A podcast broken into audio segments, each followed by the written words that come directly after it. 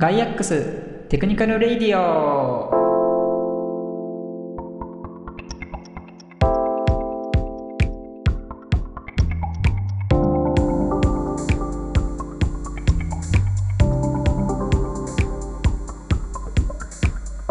はい今回も始まりましたガイアックステクニカルラジオ、えー今日もよろしくお願いしますということでえーっとまず私自己紹介ですね。えー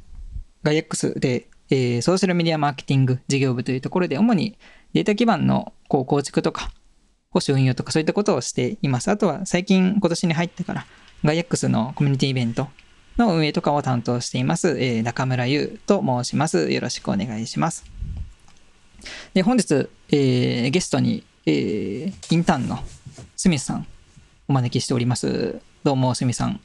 こんにちはよ。ろしくお願いします。はい、お願いしこんにちはお願いします。じゃあ簡単にすみさん自己紹介お願いできればと思います。えっ、と、ガイアックスで、えっ、と、エンジニアとして、そうですね、えー人事部と、えーエンジニア、デブをまたがるような形で、えっ、と、ちょっと抽象的な働きをしたりしている、えースミスと申します。よろしくお願いします。はい、よろしくお願いします。本日この2名でお送りしたいと思います。じゃあ早速、こう、すみさん今回初登場、はい。初出演ということで、どうですか？やや緊張って感じですかね？そうですね、なんかこういうラジオに出るのが初めてなので、どんな風になるのかなと。リラックスしてもらって、あの、ゆるいラジオなんで。すみさん、あの、インターンで、今、こう、結構人事と連携しながらエンジニアとしてインターンっていう、なんか、まあ、なかなか、こうはい普通のエンジニアインターンではないんだろうなという話を、こう、そうですね。巷で聞いたりをするんですけど、なんか具体的にどんなことをされてるんですか？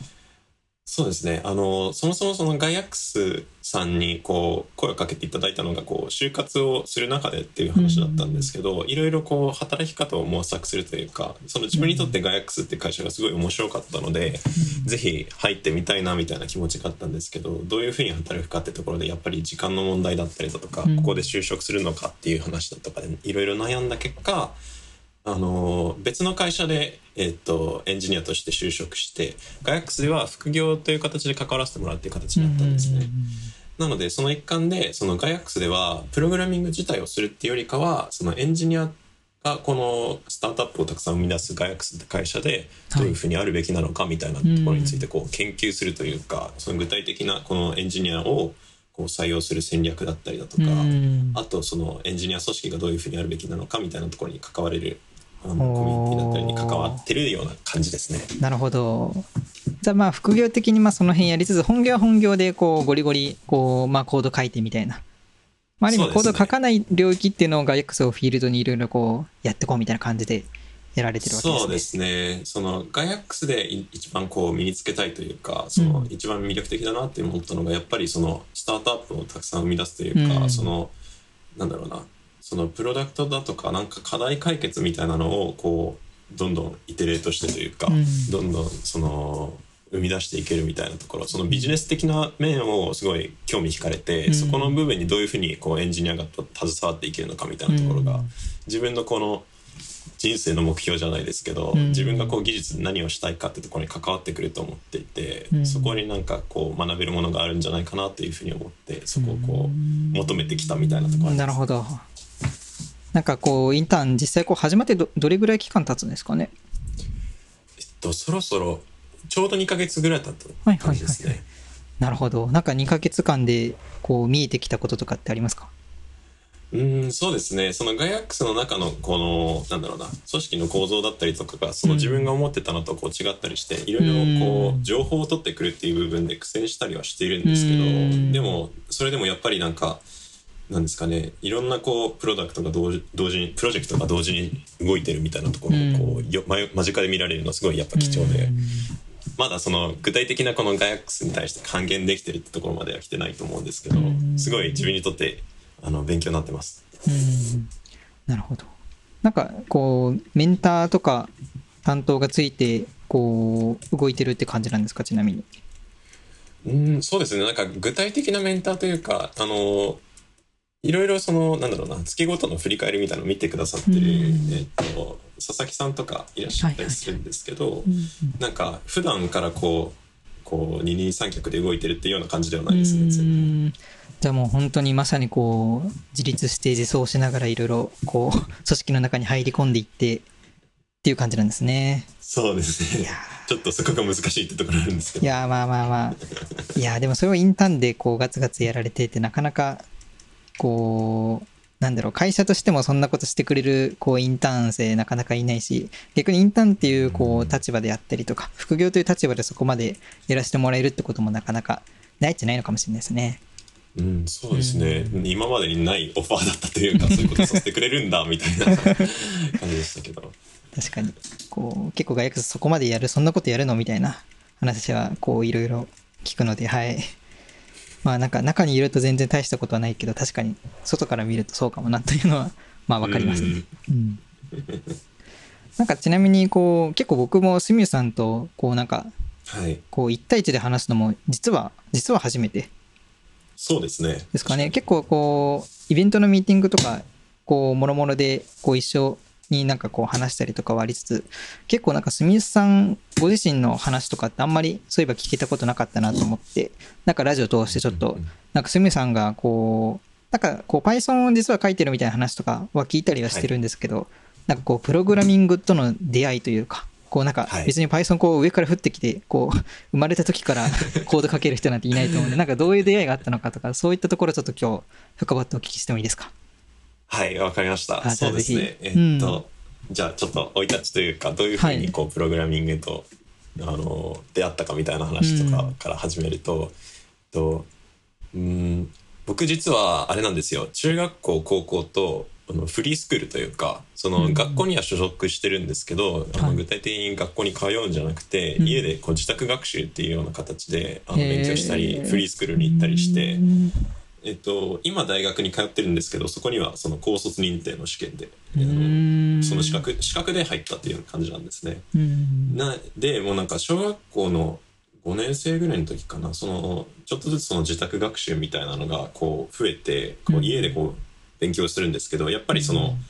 なんなんだろうな紙でする勉強とかだと限界があるみたいな話がうん。こうあるというかそこでなんかこう見かねた親がこう図書館とかに行ってもっと広い感じの勉強ができるといいよねっていうような風に勧めてくれて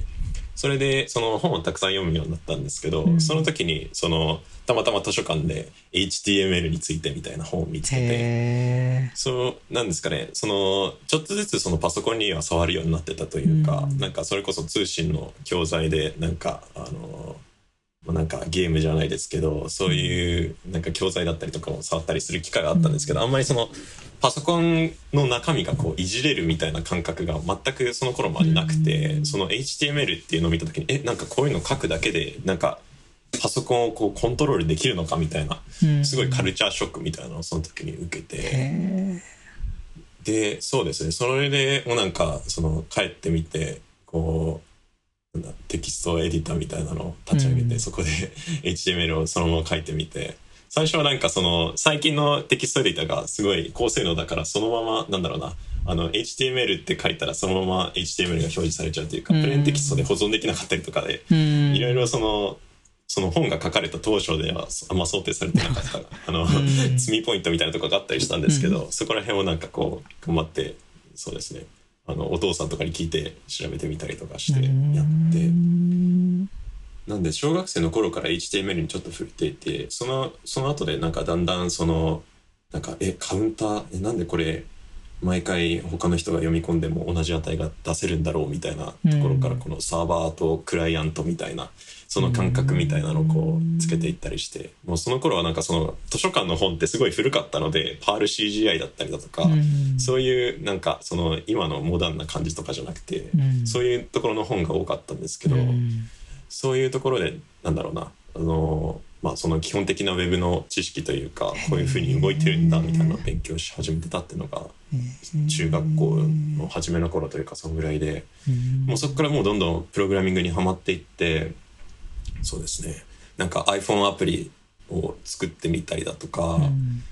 PHP でなんかブログを作ってみたりワードプレス触ってみたりと、なんかそのからからなんですかねその勉強する傍らもうずっとプログラミングをこう部活というか趣味というかでうんやり続けるみたいな感じでそうですね。それで、それがこの自分のプログラミングのこの素地というか、あの出会いみたいなところだったんですね。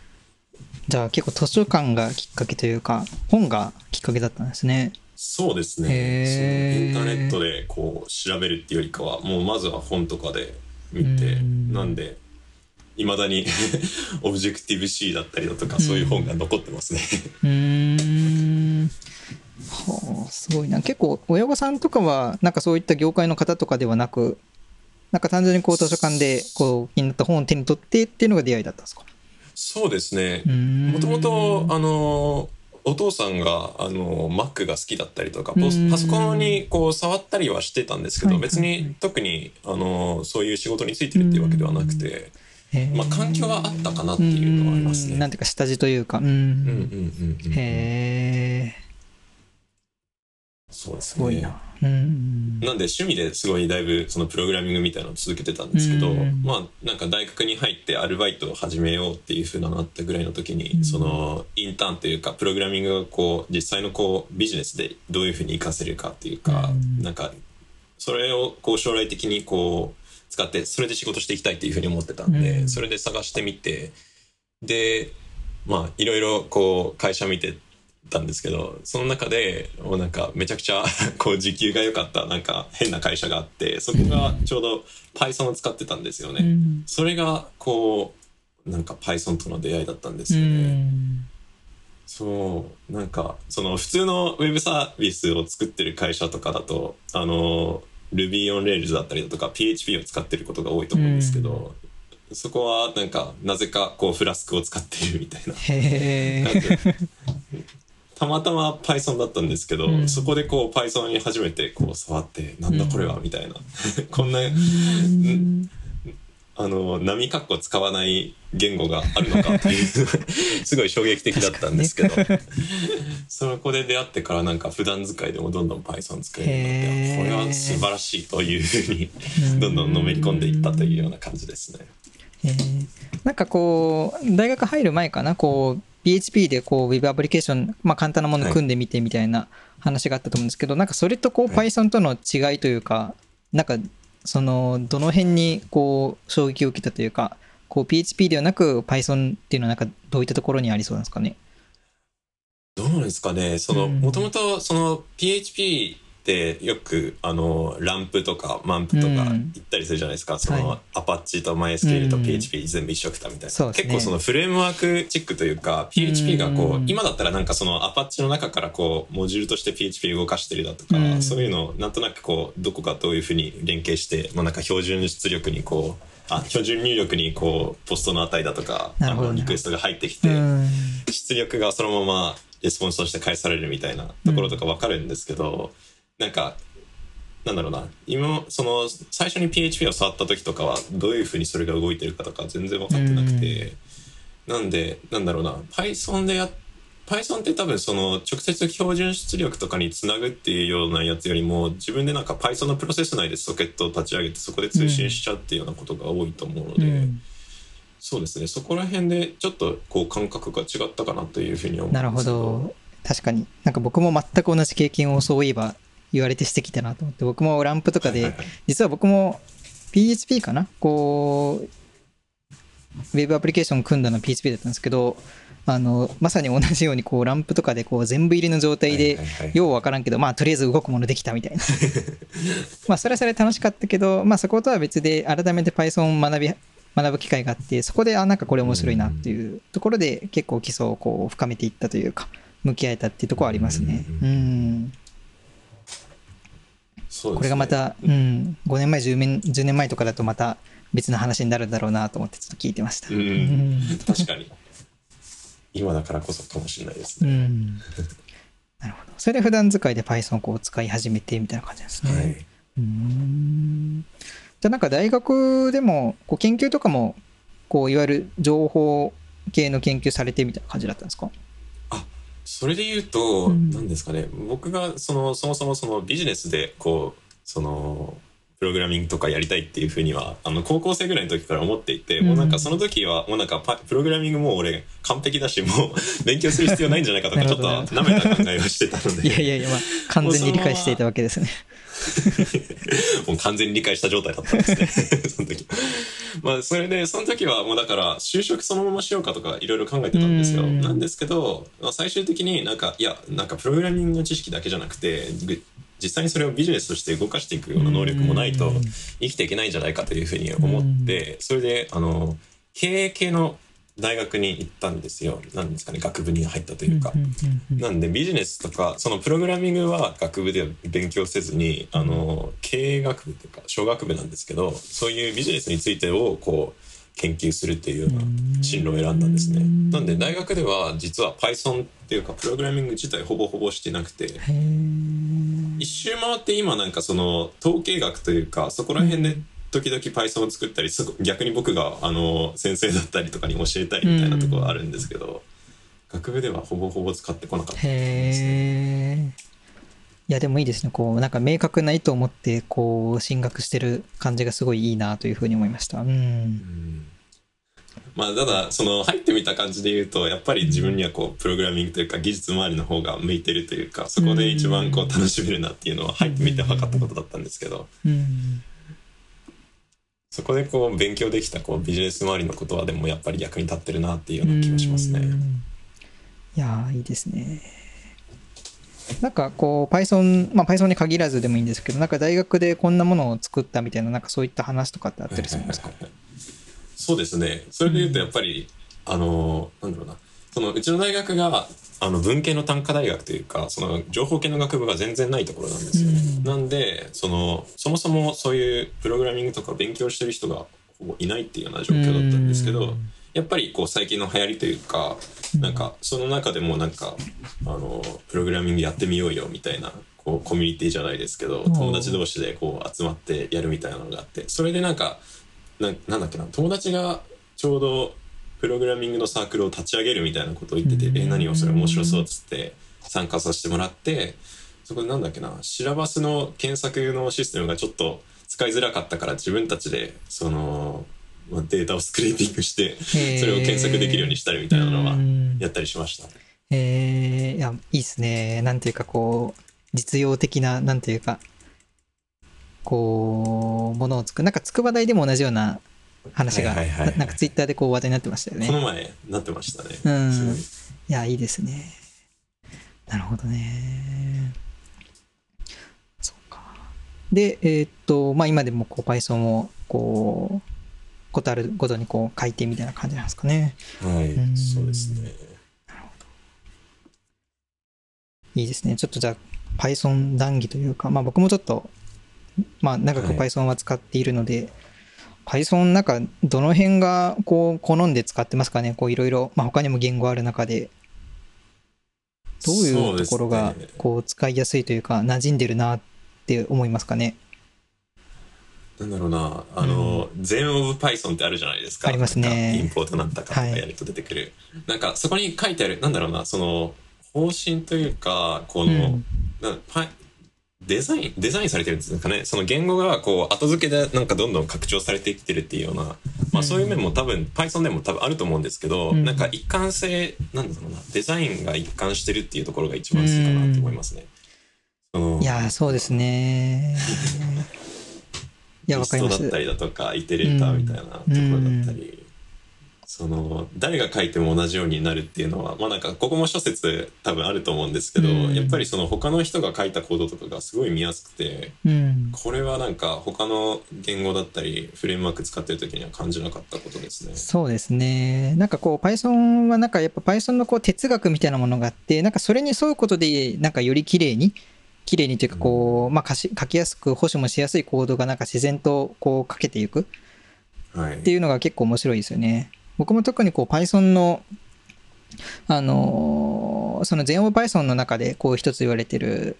えっ、とこう暗示するより明示する方がいいみたいなこうキーワードがあって、まあ、要するにこう暗黙的になんだろうこう動作をこうし書き記すではなくて Python ってこう結構明示的にこう、はい。まあ、挙動をこう、コードに落とすってことを、まあ、かなりこう、尊重しているというか、重視していて、結構僕フレームワークで、まあ、 Django とかよく使ったりするんですけど、結構残語にもその思想が受け継がれていて、こう、 Rails とは全く違う、なんて言うんだろう、こう、明示するっていうことに割とこう、意識が寄っているというか、重視している。なんかその辺が、こう、ある意味、なんていうか、こう、 Rails 初めてこう、触ってみると、こう、何がどう繋がってどうなってるんだろうっていうところがこう、すっ飛ばされてるのが、なんかジャンゴとかだと、なんか比較的こう、線で繋がって理解できるので、結構初学者でも入りやすいというか、なんかそういう側面は、なんかこう、学習コスト低く、低いという面で僕はすごいいいなと思っていて、なんか例えばそういうところとか結構好きですね、自分は。ああすごいわかりますうんなんかそのやっぱりあの PHP とかでもよくそのなんだろうなあの生のストリングというかそのうんテキストを使ってこう、なんだろうリフレクションというかなんかあの動的にクラスを解決したりだとかそういうコードが出てきたりするんですけど、なんかそういうところがあんまりまあなんか Python でも似たようなことをやってるようなフレームワークももしかしたらあるかもしれないんですけど、うんその言語の設計思想的にそういうことはなるべくしないようにしようみたいなところがそうですやっぱね。たくさんあるので、うん。そういうなんだろうなその自分が全く知らないフレームワークでもそのいつも使ってる Python のこの機能というかどこからインポートしてるのかなみたいなのをこう辿ってみたりだとか、処理の順番をこう追おうと思えば追えるみたいなところがうん。すごいいいなって思いますね。ですね。うん。いや、わかります。ちょっとまたこの全オブ Python をこう、臨読会とかでこう、改めて社内で読んでみるとかやっても面白いかもしれないですね。いやいいと思います。なんか、うん逆にその Python でこういうふうにやってるのが他の言語だとどういうふうに考えられ見るかかみたいな。そうですね。当てはめてみることができるのかみたいなとか、うん。面白いかもしれないですね。うん。いやーいいですね。なんか Python ってこう、まあ、さっきフラスク、フラスクウェブの話出ましたけど、はいはいはいなんかすみさん的には、まあ、なんかウェブ以外にもこういろいろ領域 IoT だったりとか、なんかいろんな分野で Python 使われてるなと思うんですけど、なんか、すみさんは結構どの辺メインで使う使うというか、まあ、やっぱりこうスクリプト的な側面とか Web が中心になってくるんですかね。そうですね。それで言うともう仕事というか今までなんかその業務で使ってきたのも完全にウェブだけなんですようん。ね。そのその1社目でそのアルバイトさせていただいた時にフラスクをこうがっつり勉強して、そこでなんだろうな MySQL のあの人をつなげるための SQL アルキミみたいなライブラリだったりだとか、そこを使ってなんでもうそこがその Python の入りだったんですけど、うんあのそれ以外の部分っていうのはまあなんか基本的に自分の趣味みたいなところでうんやったりはしてますね。なんで、がっつりわかるっていう風になってるのはもうなんかそのフラスクとかあとファスト API とかその Web 系のフレームワークで、もう他の他の分野のことはあんまりわからないっていうのがあるかもしれないですね。うんそうなんですね。まあ、僕も Web が中心なんで、結構 Python で逆に Web って、こう、異端といえば異端ですごい面白いなと思っていて、結構あの、Python のコミュニティとか僕も顔出したりすると、すごい面白くって、なんかいろんな領域の話が聞けるんですよね。まあ、それこそうん、こう、機械学習、ディープラーニングの話もあれば、こう、ラズパイで IoT でとかドローン飛ばしてみたいな、そういう話もあれば今のような Web の話もあったりとか、あとは結構業務効率化の文脈で、なんか CSV、こう JSON をこう、なんだろう、こうパースしてどうのみたいな話だったりとか、確かブレンダーだったかな、こう、ああいう 3D のモデリングのこう、プラグインとかも Python で書けるみたいな、なんかそういった話もあったりして、なんかそういうので、あの、CAD とかなんかそういう文脈で、こう、業務効率化できましたみたいな話とかあったりして、結構いろいろ、こう、なんこう、なんだろう、実は使える Python みたいな感じで、なんかいろいろ話を聞きに行くと面白いんですよね。うん。いやーそうですね僕もそのそれこそその趣味でこう使い始めるようになってからなんかなんだろうなあの例えばなんか自分がこうハマってるというかなんか面白いなっていうふうに思ったのがマイナンバーカードなんですけど、はいはいまあマイナンバーカードってその中にこう証明書電子証明書みたいなのが入ってたりとかして、自分でそれを使ってなんかあの SSH とかをしたりだとかの中なんだろうなマイナンバーカードをこうハックしていろいろ使うっていうことができるんですけどそれがこうなんだろうあの Python で触れるというか Python でもなんかそのスマートカードっていうそのカードの中をと通信する企画みたいなのがこうあるんですけどそれを使うとそのそれをこうライブラリにしてるものがやっぱ Python にも見つかってそれを使うとマイナンバーカードをこう Python から使えるみたいながあったりとかして。へえそその時になんかうん。そういうなんだろうなんかこう思いついてる思いついたこととかがライブラリ化されててなんか探したらこう Python から触れるみたいなのがやっぱりなんかうん。こう言語のこうエコシステムの強さみたいなのうはん。感じましたね。えこんなのもできるんだみたいな。へえ面白いですね。なんか世界のどこかでやってる人がいるってことですもんね。いや面白いですね。そうなんですよねそうですね。僕もまあこう、まあ、趣味とかでラズパイとか触るとああいうそのラズパイ触られたことありますかねすみさん。いやさあの買ってみたいなって思うんですけど、はいはい。ああじゃあぜひ 秋葉原行って。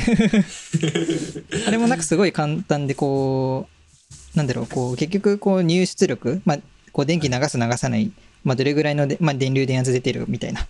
のをまあ測定するのがもう Python でそういったこうデータが取れるんですよねスクリプト上で簡単に。このピンからどんだけ電流出てる出てないみたいな。結構それを応用すればセンサーとつないでこう距離測ったりとか。なんかそういったことができたりするんで。なんかその辺ももう完全にこうモジュールとして使える状態になってるんで非常になんだろう使いやすい触りやすいみたいな。ですね。いい。のはありますね。いやそうですね。そういう時になんかそのなんだろうな。一つのものをこういじるっていうことにもまあもちろん長けてるんですけどなんかそのあれあらゆるものがこの Python のモジュールとして提供されていることでそれを組み合わせて動かすみたいなところもやっぱりすごい簡単にできててそうですななんだろうね。